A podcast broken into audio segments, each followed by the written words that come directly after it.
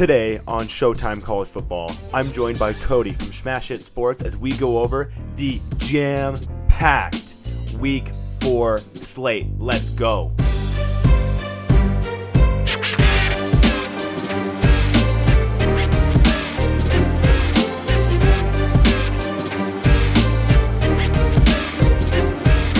Welcome back to another episode of Showtime College Football.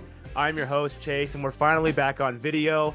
I am here with my guy, Cody Rear from Smash Hit Sports. We have recently been talking, and we met on social media. He has a big Instagram account that I have actually been following for quite a bit. He was one of the main reasons I was like, frick it, I want to start talking about sports.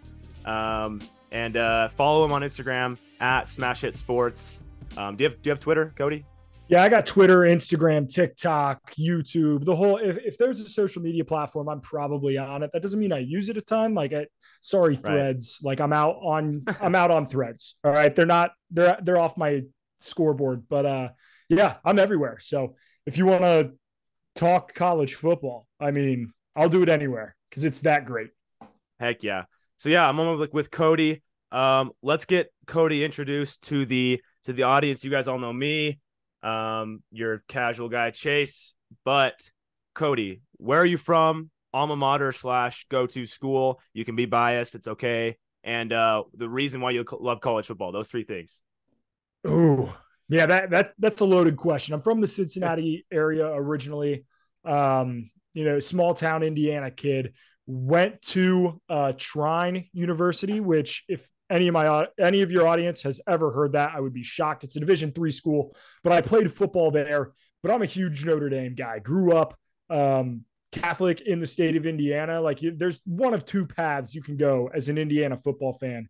It's either you're not a Catholic and you root for Indiana or Purdue, or you are Catholic and you root for Notre Dame. It's kind of like you're born into the team that you root for in the state of Indiana. It's a beautiful thing. But college football is – it's about the stories of college football. And I remember growing up seeing just some of the best games that I've ever watched unfold between teams that don't always have.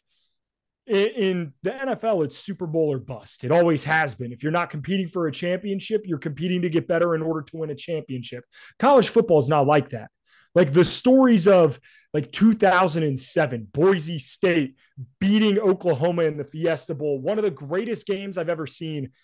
No, that wasn't the national championship, but I can't tell you who the national champion was in 2007. But I know absolutely who the winner of that game was. You have the Bush push game against Notre Dame or the Texas USC game, Vince Young and Reggie Bush. There's so much beauty in the sport of college football because it's about the stories and the passion and the fans. And I just don't think that's replicated anywhere else in the world. Dude, exactly. That's what we're after right there. It's all about passion in college football. I love that. Thank you for that. Good. Fired up. And I'm fired up for Week 4. I'm fired up. Dude, I'm so ready.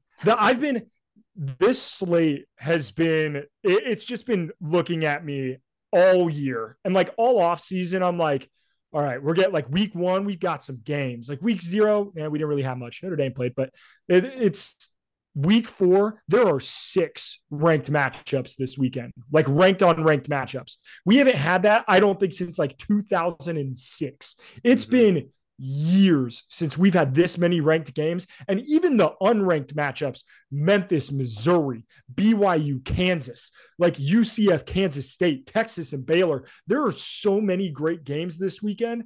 I can't wait to talk about it, man. It's so incredible. Dude, it is hard to even hopefully we can get to all of them. There are so many to talk about and so many that I really want to go in depth on. And even there could even be, it's so close to even having 7 ranked games because basically Clemson's right there on the edge. Honestly, yep. I'm kind of mad that Clemson's not ranked. I am not a Clemson liker. I do not like Clemson one bit. However, I don't think Florida should be ranked over Clemson. I don't see why that should be. I'm kind of mad about the whole situation because otherwise we'd have FSU Clemson would be 7 ranked games. But anyways, I digress. Let's get, or do you have something to say? No, I just, Clemson should be ready. Florida stinks, man. Florida stinks. I don't know what happened. I have people coming. So I did season predictions on my Instagram for, I tried to do as many teams as I could. And Florida's one of the ones I did. I didn't have them making a bowl game. And I have Florida fans being like, oh, wow, you don't, I bet you feel stupid. I was like, we've played 3 games. All right. Yeah. It's a long year. The SEC's a hard schedule, man. Like, let's relax before you get on that high horse after beating a Tennessee team at home. Like it's still early. Yeah, I think that the SEC has earned, I mean, this is something worth talking about. The SEC has earned kind of the SEC bias that happens. You know, SEC's earned that by winning, 6 straited or 10, or let's say 10 of the last 12 championships. Whatever number that is. They've earned that. However, every season's different. And this season, the SEC, frankly, 3 weeks in, it is not as strong, not even close. Like it is. Yeah, it's not even close. Yeah, this is the sport is a quarterback-driven sport, and it's especially the college game recently. It wasn't always that way. It used to be, you could slam into somebody's mouth with a power eye, but now you get it's such a quarterback-driven sport. If I were to name the top 10 quarterbacks in the country, I don't think I'd name one in the SEC. Probably not, especially after week 1, after Jayden Daniels did not do so hot. So he's been doing okay. One. Yeah, he's the closest one. He's been doing okay. He's doing okay.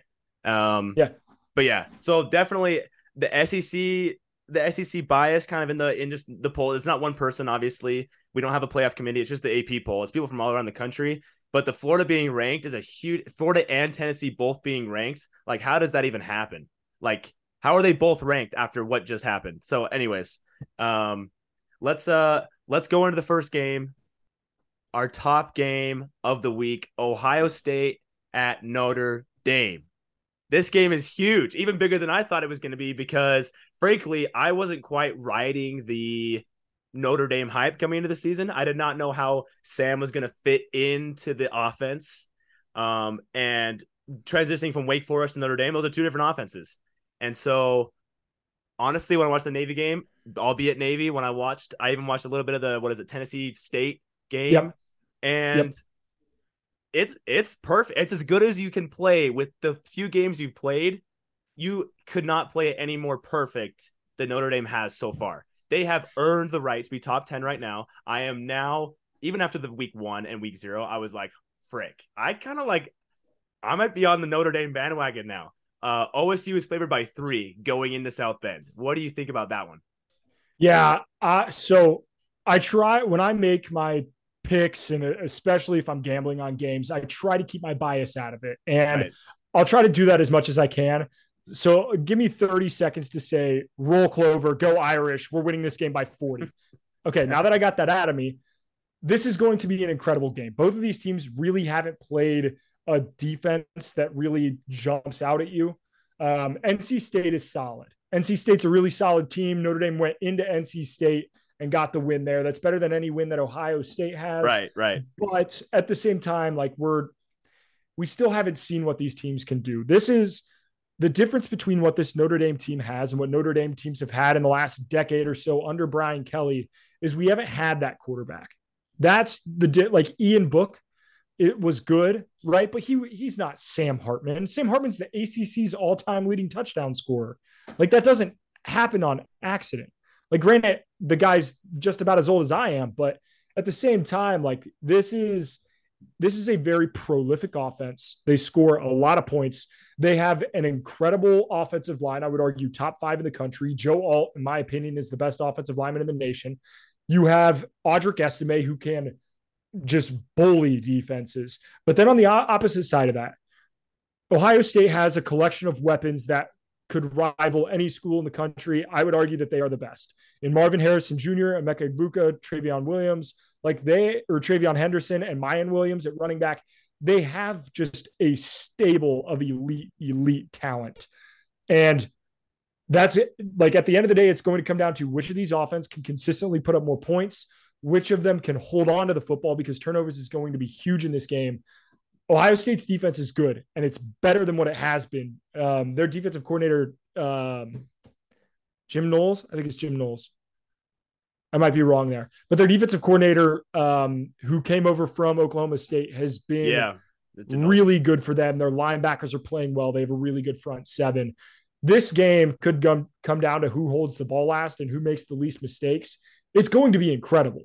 I think this is going to be the game of the year in college football. Yeah, I agree. This game is, I mean, obviously going into the season, I ranked it at like, I can't remember, 4 or 5, just because I didn't quite know.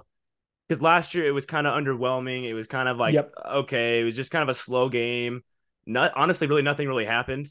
And last year kind of just Notre Dame, it was like, oh, okay, like whatever. But this year, I think it's going to be a whole lot different. Estimate, like you said, like they got that dual threat. They got running back, quarterback duo that I think is incredibly lethal. I am going to be taking Notre Dame in this game. First of all, because I really like Notre Dame so far. I've liked what I've seen. Mm-hmm. However, I think the key for them to win this game, and it all comes down to, I think the X factor is Kyle McCord in all of it. Yep. It all depends on how he plays. And like you said, obviously turnovers, whoever turns over the ball less will have a huge advantage in a game that's just as tight as this. But I think Notre Dame, you force McCord to throw the ball. He has never really played a true road game. Sorry, Indiana is not much of a true road game. I mean, it's a true road game, but yes. Anyways. Yeah. It's a hostile environment. There's a reason that Indiana did so well during the COVID year. It's because they're used to not playing in front of fans. Exactly. Like that and Michael Penix. Yeah, well, true. Yeah. But McCord is going to have to play lights out football. And we'll see if he's like – he has all the skills. He has all the tools, but the quarterback position, it doesn't, none of that matters if you don't have what's going on between the ears checked out. Right. And if he's not mentally ready to come into South Bend in a hostile environment, we'll find out, and we'll find out very quickly, I think. Yeah. Like I said last week, just same thing with Bama. Good quarterback play can make up for a lot of mistakes. However, bad quarterback play, you can't really make up for that with any other position. You can't have just an amazing team. Yeah, you can't hide. Exactly. You can't hide bad quarterback play. So I'm assuming you're picking Notre Dame. Yes. Who's your pick? Yeah, so I am taking Notre Dame. I bet them at 3.5. I'm glad that I got the hook there. I do think this is going to come down to a 1-possession field goal type game, but I'm going to take Notre Dame in a close one. I would love that. Will you be there in South Bend? I will not, because those tickets are $500-$600 a piece. Oh yeah, I bet, brother. I can't take out another car payment to go to a football game. You know what I'm saying? Like, oh man, that's gonna be electric. Go follow the Instagram page, like our content. We do a combined post every week. Like, go like that stuff, so then we can go to football games. That's what needs to happen. So the real fans can go to some games. Exactly. Absolutely. All right. If we don't have anything else to say, let's move on to our next game. This one is probably a lot more, let's see, how do you say it? Intriguing of a matchup, just because all the context. There's a lot of context coming into this game, and you probably know which game I'm talking about. Colorado and Oregon. Number 19, Colorado goes to Eugene to face off number 10, Oregon, and Bo Nix. What are your X factors this game? What do you think is your X? What's your X factor? Yeah, the X factor is going to be the big boys, right? Everybody, you know the skill position players on Colorado, and obviously Travis Hunter's not playing, but you know Shadur Sanders and Shiloh Sanders in the secondary, and like their running back, true freshman, is absolutely tremendous. Their wide receivers are very, very good. They aren't going to be able to compete with Oregon up front. And what Dan Lanning has done in Oregon is he's brought this physical defensive mentality to a kind of softer conference for what it's worth. Right. And Oregon can get after the quarterback. They can get there. And Colorado State was able to get after the quarterback. What Oregon has up front is double the size, double the speed, and they run 5-6 deep in that defensive line rotation. They're going to be rotating fresh guys in all night. This is going to be the most watched game of the weekend at the start. It won't be at the finish, because I don't think it'll be close. It's a 21-point spread now. I'm going to be honest. I like the Ducks. Oh, for 20 over 21 is what you're saying. Yeah. I think it's going to get ugly quick. Not to say Colorado isn't good, but there are levels to college football. They ain't there yet. Right. This team won one game last year. So how does that – just on the fly here, how does that affect Oregon if they win this game dominantly? The problem with college football is it's all relative. Everything's just relative, and everything's by opinion. So if Colorado wins this game against a 3-0 Colorado, or sorry, if Oregon wins this game against a 3-0 Colorado team, has a lot of hype, who a lot of people think are good, who a lot of people think are bad and overrated.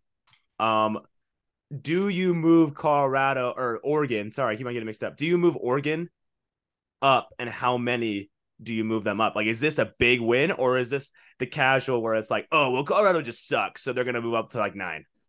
So I think they'll move up slightly. The issue is what's going to happen in this top 10, right? Right. We could talk about Florida State. If they lose, right, that shakes up a lot. They will jump the winner of Ohio, or jump the loser of Ohio State and Notre Dame, right? Because that's a 6-9. They will jump that loser. But if Penn State loses to Iowa, they'll jump Penn State.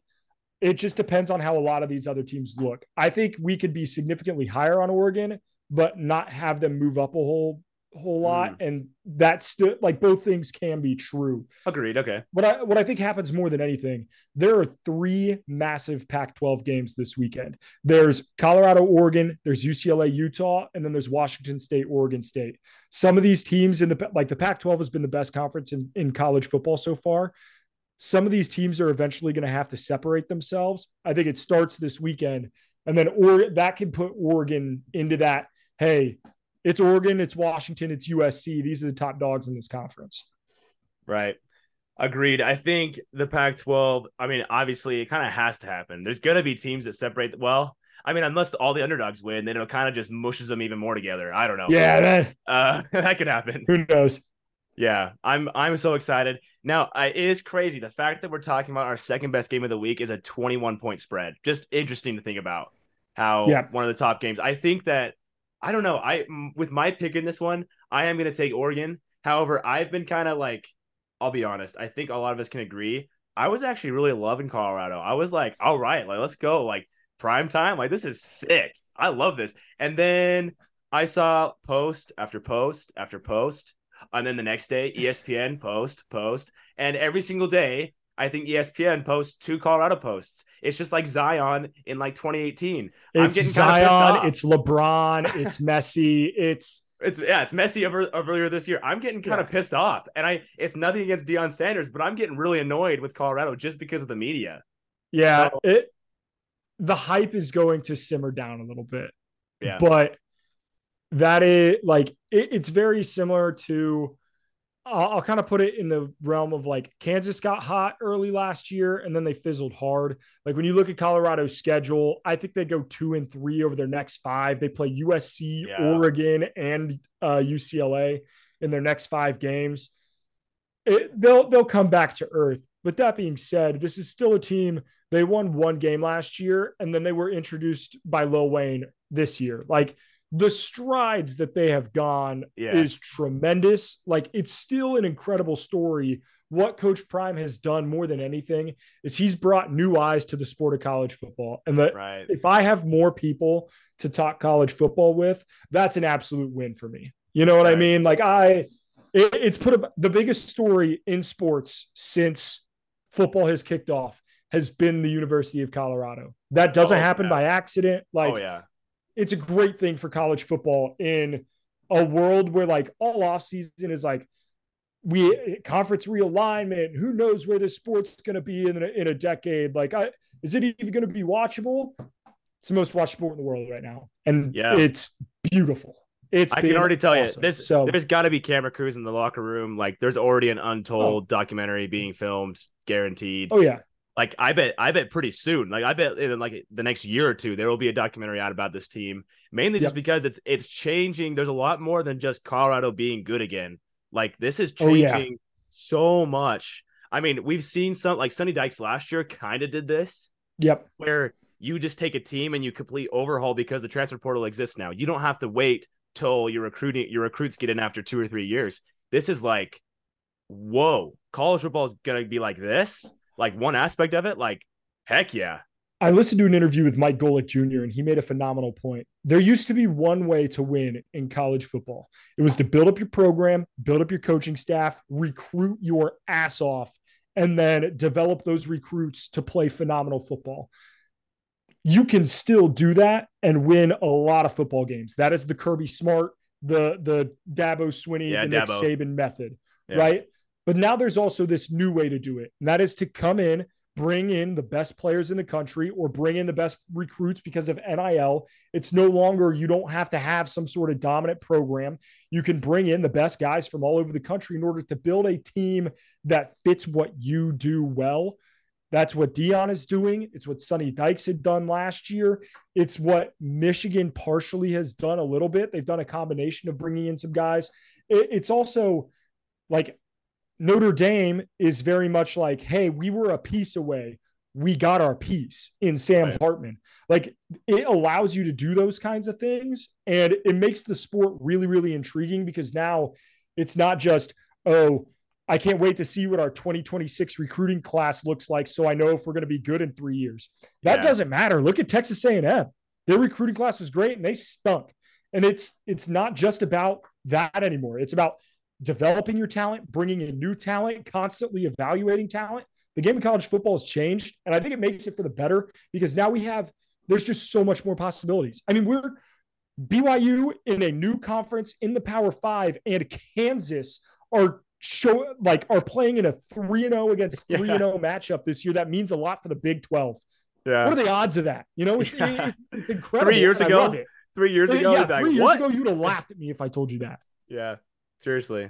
No, it's so, I mean, honestly, I had my doubts, but this is awesome. I mean, and it's going to get more and more, there's going to be more and more strategy. Right now, we're seeing the pioneers of the transfer portal still. This is still in the initial, Deion Sanders is going to go down, and Sonny Dykes and a lot of these other coaches that have done so are going to go down as kind of like, these are the pioneers of the transfer portal. They're the ones who first engineered it, and it's going to get more and more tactics, strategy. It's going to go crazy. And so just what Colorado's doing, I think there's going to be a lot more teams that are going to be like, yeah, frick it. Let's redo everything. Let's redo our entire thing and try and be good again. And if you can get a personality in there like Deion Sanders or someone who draws people in, where it's not just, NIL or a program, it's a coach. Like Colorado as of a year ago, the NIL value of a Colorado player was nothing. Yeah. It's nothing. Yep. I mean, it was your local stuff, just normal. Yeah. Fine. Power 5 school, but nothing in relative. Now you have, if you look at the top 10 NIL evaluations, 2 of them are from Colorado. Yep. Hey, you know where to find me. The game has changed. Like it. Yeah. Deion's doing it. And it's cool to watch. It's cool to watch. Anyways, let's keep going. This is good. I like these side conversations. This is fun. I could talk college football for days, man. It's a beautiful thing. Dude, I love it. Let's keep going. I'm going with Oregon, but I actually do have Colorado covering the spread. I think it'll just be close based on emotion for both squads, just because it means a lot. However, I'm taking Oregon by at least 1 score. I think Oregon will handle business. I think Oregon can put away in the trenches specifically. I guarantee you, I think that I'm going to make a prediction in the first half. I think this game will be tied or a 1-score game at half because Colorado's got to be fresh. I like Colorado to explode in the first half, do their thing. But I think, like you said, the trenches, stamina, obviously that D-line from Oregon just churning, coming in and out. I definitely see kind of Colorado getting a little bit overrun just as the game goes on, where the holes are just getting bigger. Bucky Irving just has, bigger and bigger holes to run through, and Bo Nix starts having fun. So that's my prediction. All right. Yeah. All right. We are going slow, but we're talking good football. Let's go another game. Alabama Ole Miss, another super interesting game. Look, and this game means a ton for the SEC West, right? I'm going to keep my thoughts on this one pretty quick. Okay. People have lost a lot of money betting against Nick Saban. I'm not going to bet against Nick Saban. Do you know the last time that Alabama lost 2 home games in the same year? 2007. Right. Saban's first year as a head coach at Alabama, they went 6-6. They lost to Louisiana Monroe, and I will never forget that. What a weird year for college football. But 2007, that is the last time that they lost 2 home games in a year. They're coming off a loss. I think they know that Jalen Milroe's their guy. I'm taking Bama. I'm taking Bama to cover. Don't get me wrong. Ole Miss is fun. Lane Kiffin's fun. it's one thing to be fun. It's another thing to be Alabama. And I don't think they're going to. I think as fun as it is to pick Ole Miss to win this game, it's like, oh, Alabama's weak for the first time in like our entire lives. Like Alabama has a chance to lose this game. I mean, every time that Alabama's been slightly like doubted in a matchup, they've usually come to play. I mean, I'm thinking about the SEC championship a few years ago, Alabama, Georgia. And like, I don't know, losing to Texas and obviously the quarterback problems. Milroe, I think, is still definitely your guy. Last week proved that. Talked about that a lot last podcast. I don't really understand some of the things they did in that game. However, I mean, Nick Saban is still Nick Saban. He is not, I don't think he's slowing down. No. I did on our graphic, I picked Ole Miss, and I'm starting just the Nick Saban's kind of head, his face popped into my head, and I'm starting to regret my decision picking Ole Miss. I don't know. You go first. What's your pick for this game? Official pick. It's Alabama. How many times has Lee Corso put on another team's head and been wrong when college game day is in Tuscaloosa? Did he pick Texas or Bama for the last one? I think I don't know, to be honest with you. I know a bunch of guys picked Texas. I don't know what Corso picked. Yeah, I know McAfee picked Texas, but I'm going with Bama in this one. They win. Okay. I think I'm going to go with Ole Miss to be fun. I'm going to go with Lane Kiffin, kind of stunning Alabama in this game. And I think it literally comes down to Milroe throwing picks. I'm literally putting my money on that. Not a Nick Saban. I'm saying Milroe's going to throw two picks and Ole Miss is going to capitalize. I do have some hometown stuff to this. Jackson Dart, played against him in high school. So, you know, I'll say that I know him. Not really, but local kid from Utah. So I do like Jackson Dart and Ole Miss just for the fun of it. Just like picking South Carolina last week. I just really wanted them to win because they had a chance, but, I'm gonna go Ole Miss in a close one, but they'll have a chance. It'll be a good game. I think it'll definitely be a good game. It'll 100% be a great game. So I'm excited for that. Let's go to our next game, FSU Clemson. This game should be a ranked game. At least we should treat it like a ranked game. Whatever you want to say about the top 25 polls, Clemson is still Clemson. And first of all, Clemson, yes, they sucked against Duke. Mm-hmm. That was dog water. One of the worst losses we've ever seen to a. Yep. a powerhouse school in a long time. And I think it is the beginning of the end for Clemson. However, I mean, they're still blowing out Florida Atlantic 66-10. So, I mean, Clemson is not lost here. I think that, and also Florida State does not play good in Swamp, or not this, bruh. I should call it Swamp. Death Valley. They did not play very good in Death Valley. They don't win there. And especially after last week, I think they're going to be a little more hesitant. I think this game is going to be way closer. Everyone's kind of picking FSU by default. I'm just saying, put some more thought into it. What are your thoughts on this game? When Clemson wins this football game, people will talk about them a lot differently. They are not – they're backs against the wall. This game is at home. In Death Valley, Clemson, one of the best home teams in the country. I think they're 20-1 at home over the last. Just South Carolina, just that. Yeah, South Carolina is the only loss they've had at home in recent years. Since Pitt in like 2017 or something. Yeah, 2016. Yeah, and it's insane that people have written them off. I've seen so many people pick Florida State, and this line. I understand that it's 2.5 now. It opened at 1.5. It was bet up to 2.5. Even if Florida State beat the brakes off of Boston College, this still would have been a 3 or 4 point game. Like this this line was never going to be a touchdown score. Clemson is a good football team. Like I picked them to win the national championship prior to the start of the season. And a lot of people like they fired off their jokes. They got them in, and you know what? I'll take each and every one of them. But damn it, they're not out yet. And they're not out. It's not over. I'm not going to pick up. Like, don't get me wrong. They're no longer my national championship pick. That being said, like, would you tell me that you would be surprised if Clemson won this game and then rattled off like, you know, and ended up going 10-2 with a loss to Duke and Notre Dame, and then made it into the ACC championship? Like, that's not out of the realm of possibility. Like, shit, they could beat Notre Dame. Like, I'm not throwing that game away in Death Valley. Like, they play both of those games at home. No way. Yeah. This is not like, I'm taking Clemson to win this game. I think that their back's against the wall, and like Dabo will show up at home. I love the pick. I love the pick of picking Clemson, because the main thing that I was, trying to get across before is just like, people are way overlooking this game. Like, oh yeah, Clemson sucks, right? It's like, well, okay. Like, they're still really good. They're still Clemson, bro. Like, they're so good. If this was an SEC school, let's even take like pretty much let's pretend Florida was this team, or even like Georgia. Let's say Georgia was this team. If Georgia was ranked 9th coming to the start of the season, just play with me here. If they lost to Duke 28-7, do you think they dropped that far to the top 25 immediately? No, not a chance. That's what I'm thinking. Like, I'm like, I don't know. Like, Clemson is a huge motivation to win this game.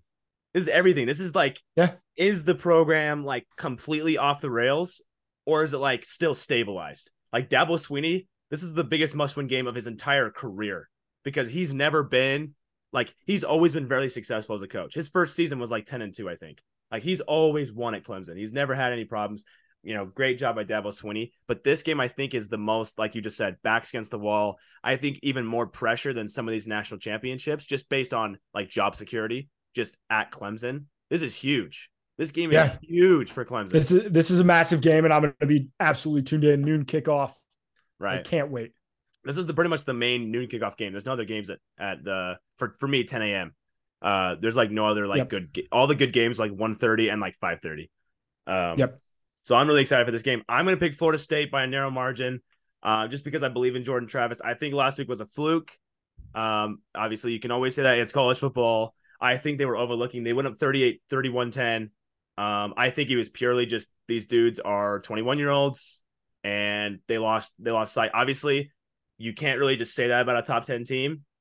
You can't just say, oh, they like, it's a fluke game. Well, I think that they were playing worse than they are. So I still think Florida State is a high-quality team. I am now doubting.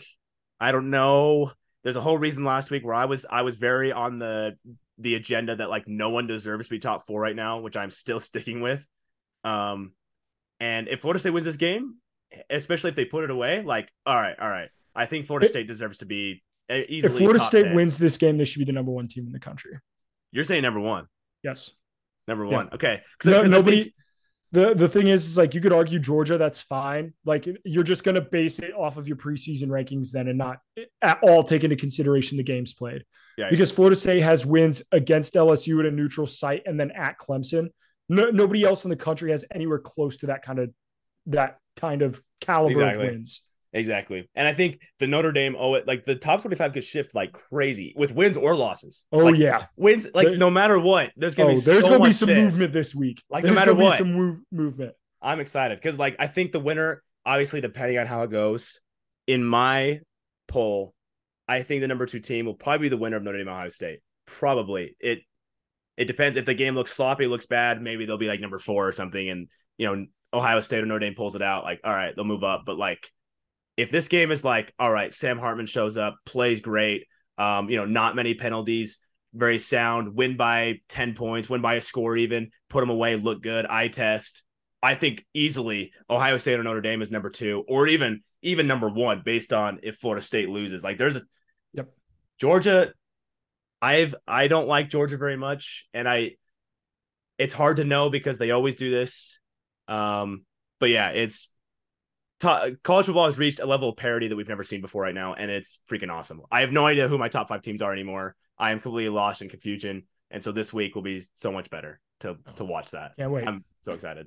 Cannot wait. I'm not moving off my damn couch. Like, I will sit a cooler next to me, so I got to go up to the fridge. Like, I'll make my food in advance. Like, right. We're gonna do this one right. It's so funny. There's been a few people that have tried to make plans. And I'm pretty strict about fall Saturdays. Like, even like last week, even a week 3 slate, I was like, sorry, like maybe after all over for me, most of the games end around 9 or 10. Like, maybe we could go get some food after then. But like this week, there's someone who's having a wedding that's fairly close to me, and I'm not going. I'm just gonna wish them well. They know I love college football, but I'm not gonna go. I'm having lunch with them next week to make up for it, but I can't miss any games. Dude, I've done that too. I can't miss it. I'm not going to tell you and sit here and say that I haven't. So, and we're going to go right into our next game. Oregon State, Washington State, Battle of the Pac-2. This game is so crazy. Dude, Pac-2. I was saying this, like, loser gets relegated to the Mountain West, winner gets accepted into the Big Ten or something. Relegation's kind of cool. I don't know. Put some stakes on this. That being said, this game's going to be insane. I have Oregon State winning this game. Mm-hmm. I love Jonathan Smith as a head coach. I think same, bro. Same. He's going to be so great at Michigan State next year. That being said, like, Damian Martinez is a hell of a running back. Like, DJU is prone to a couple turnovers, but I still think with what they do defensively, their ability to run the ball, I think they will win this game, but it will be great. Like, Cam Ward is an awesome quarterback for Washington State. Did you say that he's going to Michigan State? Was that like a joke? Yeah. I mean, it's a joke, but he's. Oh, okay. I was like, what? You heard it here first. You didn't like. It's not official, not announced, not anything. However, you heard it here first. It's going to happen. Okay. Respectable. I could. With that being said, a huge job that's open. Yeah. If Oregon State goes to the Mountain West, it would be not very fun to stay there. Yeah, he's going to get a massive pay raise to go to the Big Ten because it's got way more money, and he's going to go like 9-3 this year with an Oregon State team that has DJU and Damian Martinez, and like it's gonna be fun. Yeah, I'm excited. DJU is not talked about enough.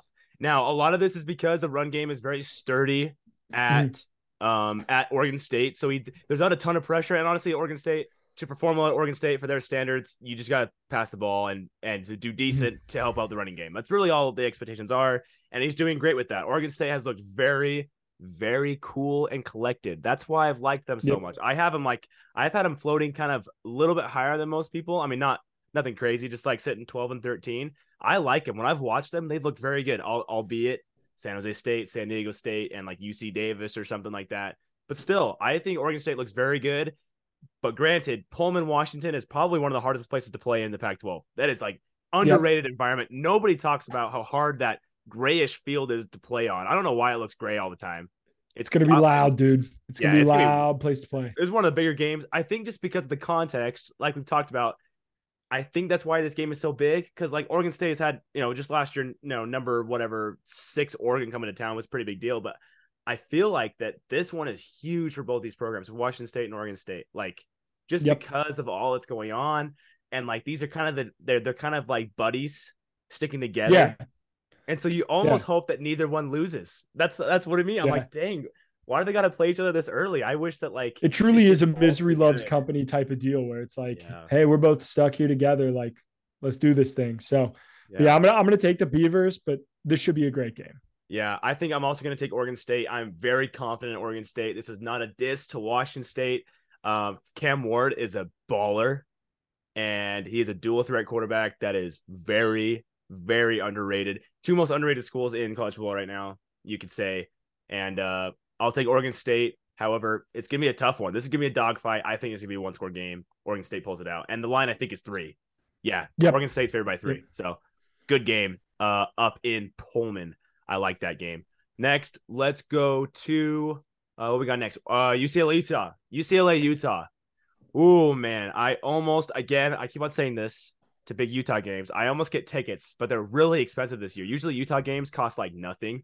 And this year they're pretty expensive, even more than last year. And this game is way underrated because UCLA has kind of turned on the Jets in the last few weeks. They've looked really good. Dante Moore wasn't even supposed to start. I remember during coming into the season, we were doing our Pac-12 preview, and it was shown that Dante Moore was like third. Yeah, he wasn't the starter week one.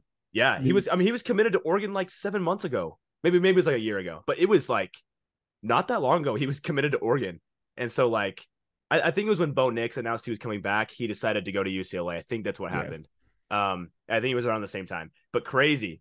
Dante Moore, 615 yards, 32 for 51, 7 touchdowns, 1 interception. Great clip for Dante Moore. And Utah might have Cam back.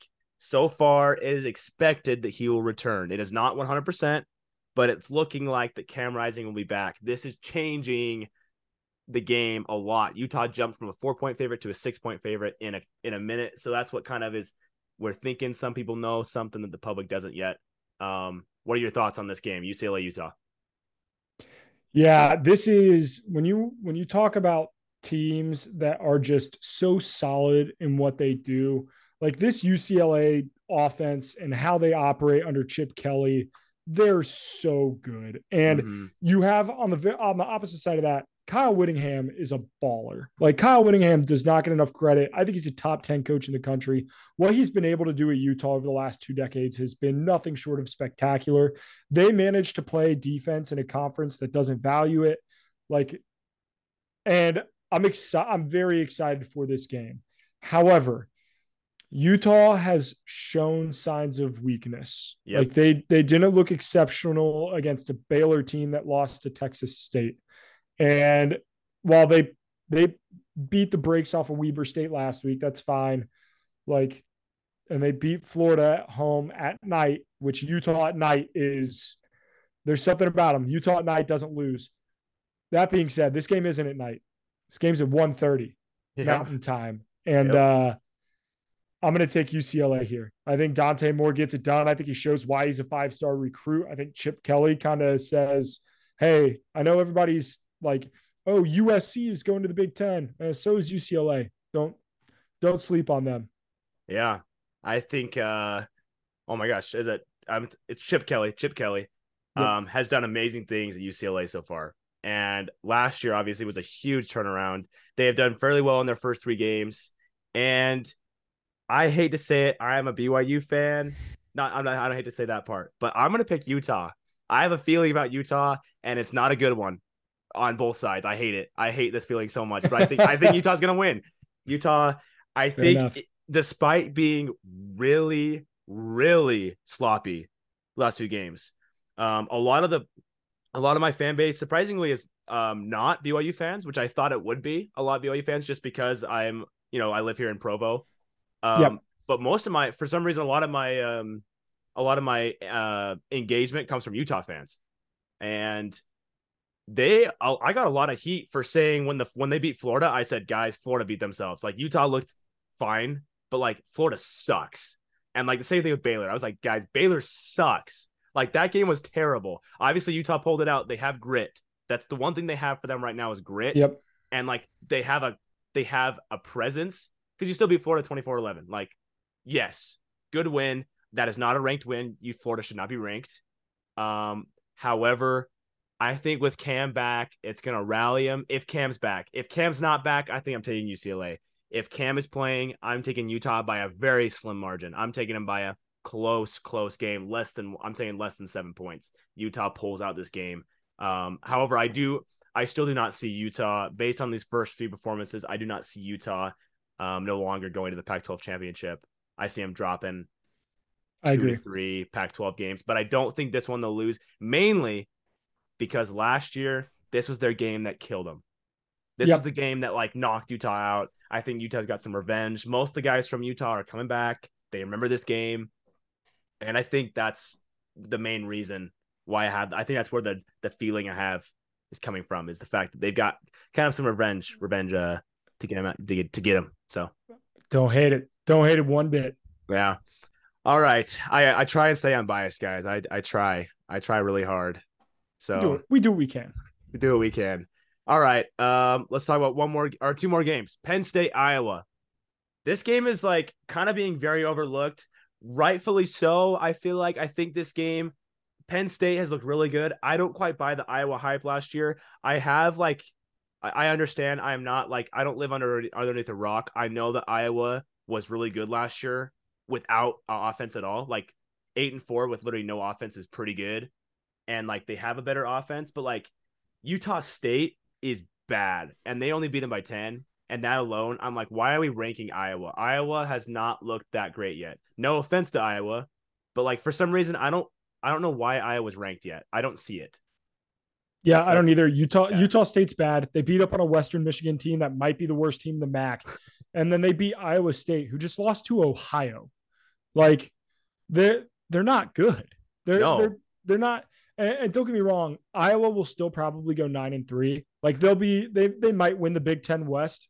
Like sure. You're the best team in a bad division. It is what it is. Their offense is like they had to adjust their coach's contract so that he hit stipulations for scoring 25 points. Oh my gosh, that is so funny. Do you know how many, like 25 points a game would have been like 80th in the country last year. Like that's not good. Like the baseline for him is like the bare minimum. You were at a Power 5 program and your points per game, total points per game. That includes special teams, includes defense, like, and it's 25. Yeah. And the over-under for this game is 41. It is going to be a pinnacle Big Ten football game, low scoring, run it down your throat, a lot of defense. Iowa, I think Iowa's point total, their team point total is 12.5. And I think they might go under that. Like isn't a good – Penn State will win this game by a good margin. Their offense is in it plays another sport compared to what Iowa does. It plays another sport. I think I just don't see – Iowa's defense is great. They're still great. Yeah. But I don't see, like, a team that put up, like, 24 on Utah State and what was it, 21 on Iowa State? How many? 35? Yeah. No, 20. So they put 20 on – 20. They put 20. There's 20 and 22 were their first 2 weeks. There's no way your offense that's already struggling is going to score more than 12.5 points versus Penn State. That's where I stand. Like, it's a classic. Yeah. Every time I'm picking a Big Ten West game, like North Carolina, Minnesota, called it exactly. I said, frankly, I think Minnesota is really good. I think Minnesota could be maybe as good as North Carolina. However, North Carolina knows how to score touchdowns. So I'm sorry, Minnesota, but I think it's just going to come down to Minnesota's going to score about 12 to 15 points, and North Carolina's going to score about a normal 24 to 30. What was the final score? I think it was 31-17, 31-10, something like that.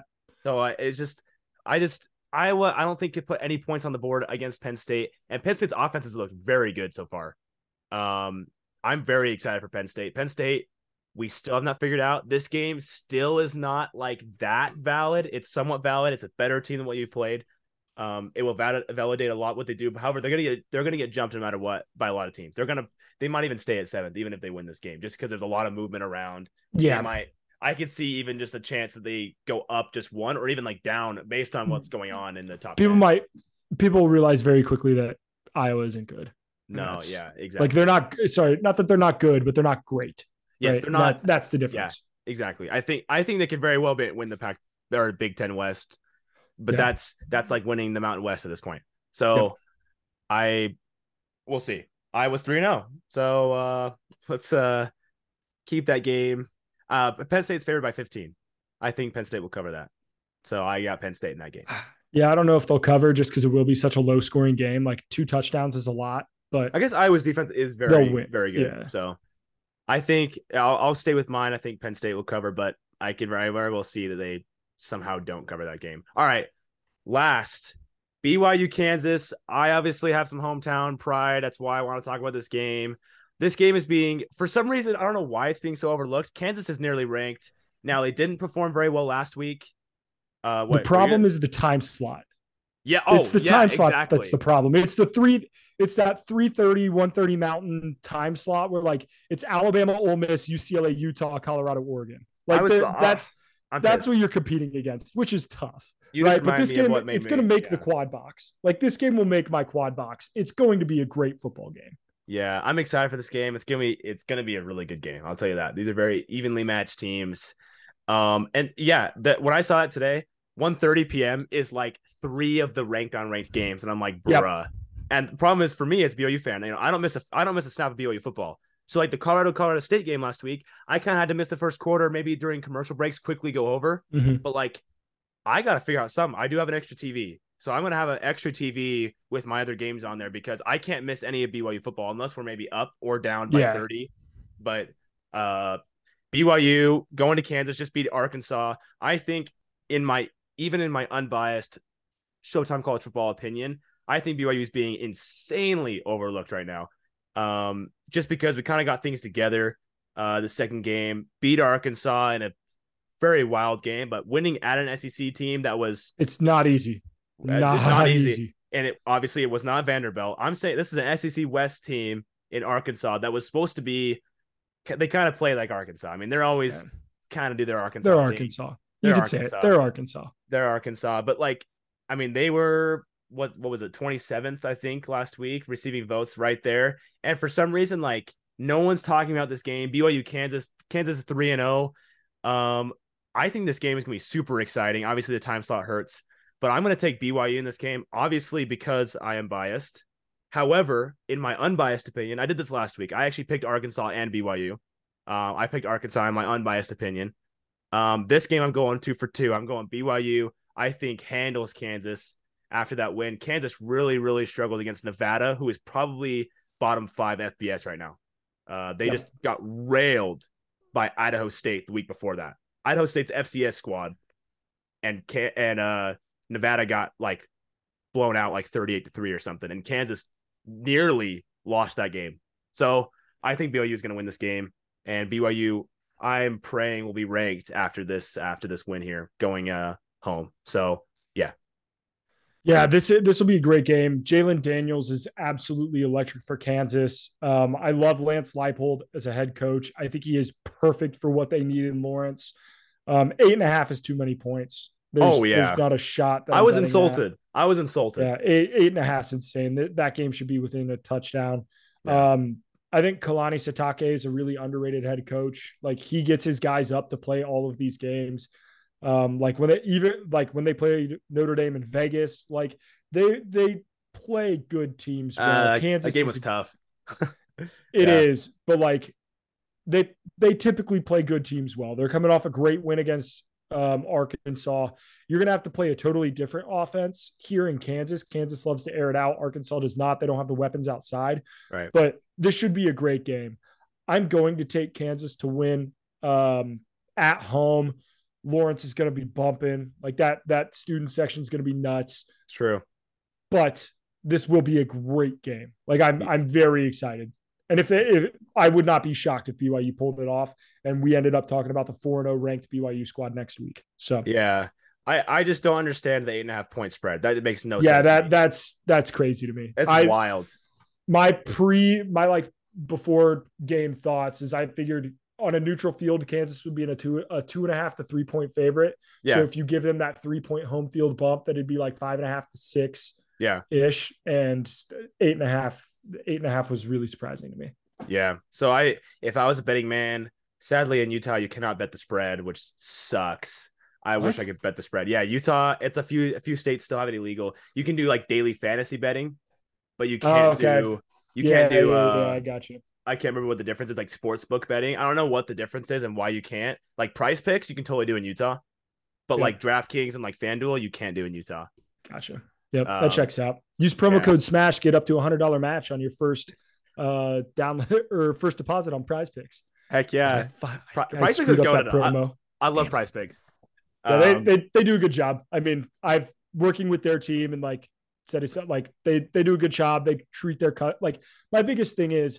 There's you have a million opportunities to put your money places, right? And obviously kind of depends on the state, whatever, but there are a million places that'll take your money. Like find one that treats their customers well and like does good by them, because that means more that, cause everybody's going to have, you're going to have the same props. You're going to have the same type of bets. Everybody has everything. Like customer service matters. So I'm a big fan of Prize Picks, but I'm going to get off my tangent just because they, you know, buy some stuff for me, but this is going to be a great game. BYU is going to be, it's going to be fun, man. It's going to be fun. I'm excited. All I'm saying is, guys, just give us a chance during your commercial break of Colorado, Oregon, or almost Alabama. Give us a chance. When just Oregon gets up 30, you can scroll over. When Nick Saban is up by 30, as well as Dan Lanning, give us a chance because we'll be in a one-score game in the fourth quarter. So I'm really excited for that game. I actually almost went to this game. Pretty much every BYU game, I'm almost going to go. If it's an away game, I'm like thinking about going to. Every time he's like, oh, I almost went. Yeah, seriously. Arkansas almost went. I almost bought a plane ticket. I had a ticket on SeatGeek that I was like ready to click. And then I found out I had an exam that weekend. Smash Hit Sports for $10 off. I can't keep doing that. Hey, I have the SeatGeek one as well. Let's go. Yeah, I think my cousin Showtime? Used it. Is it Showtime College Football? Is that Showtime CFB? Yes. Let's go. $20 off your first order. Shameless plug, dude. You gotta plug your stuff, bro. These microphones ain't cheap. Like the computer, the podcast software, like this stuff ain't cheap, man. Like if you wanna, so be a friend, tell a friend. You know what I mean? Like support my boy Chase here. Use his code and go see a football game. I mean that's what. College football is best enjoyed in person. It's an in-person sport. Don't get me wrong. I love watching it on TV on Saturdays, but there's nothing like being in a stadium with 70, 80,000 people hooting and hollering. And, you know, I want to cry every single time. If the minute I walk through the portal of a college football stadium, I almost cry. I almost cry, bro. Like every time. And I've literally gone to every single, it's usually BYU, obviously. I've gone to every single BYU game since 2009. I have not missed one unless I've been outside of the country for other reasons. I literally have not missed a BYU football game. It's not impossible for me to go watch. And I still nearly like cry every single time. I'm so happy when I walk in the stadium, dude. It's amazing. So yeah, that's for this week. We have some underrated games. UCF, Kansas State. Do not sleep on that game. Very underrated 3-0 teams going at it. That is a really good game, actually. Like both of these teams could be ranked. If Kansas State didn't lose last week, UCF is also right there. They had a great win against Boise State on the road. Another good game is Texas Baylor. Obviously, just some big programs. Texas plays under the competition. It's at Baylor. Watch for a close one. I definitely think that's gonna be a close game. Let's see. What are other ones that we're looking at? Yeah, Memphis, Missouri is another one. Oh yeah, 3-0. Missouri 3-0. Coming off a great win against Kansas State, a little bit of a letdown spot against a like good G5 team. Tech, Auburn, and Texas A&M, like a game that matters in that conference. So a lot of good football, man. A lot of good football. It's huge, very huge. I am so excited, guys. Week 4 is going to be one of the greatest things ever. Hey, the KU just got bumped to 9.5. That's ridiculous. It just bumped. No way. What the heck? That's crazy. Okay, if guys, anybody outside of Utah, take BYU. Like you could, I will like literally like put my life on it right now. Take BYU to cover the spread at least. Just take them to cover the spread. Take them to cover the spread. All right. Like there's no way. Now Jalen Daniels is elite, but BYU is a freaking gutsy team. Love it. Anyways, I could eat my words next week. We'll see. I'm a humble fan. So, yeah, guys. Aren't we all? Have a great week 4. Cody, thanks for coming on today. That was epic. A little bit longer than we wanted to, but hey, but that was fun. That's talking football, baby. It happens. That's fun. Talking football. If you guys listened, then thank you. We love you guys. It was a great – I mean, week 4 warrants a long podcast. Yeah. So, it's good stuff. All right. Hopefully you are on here again. I would love to have you on again, Cody. We'll do this again. It was very good to talk some CFB with you, and we will catch you guys next time. And see ya.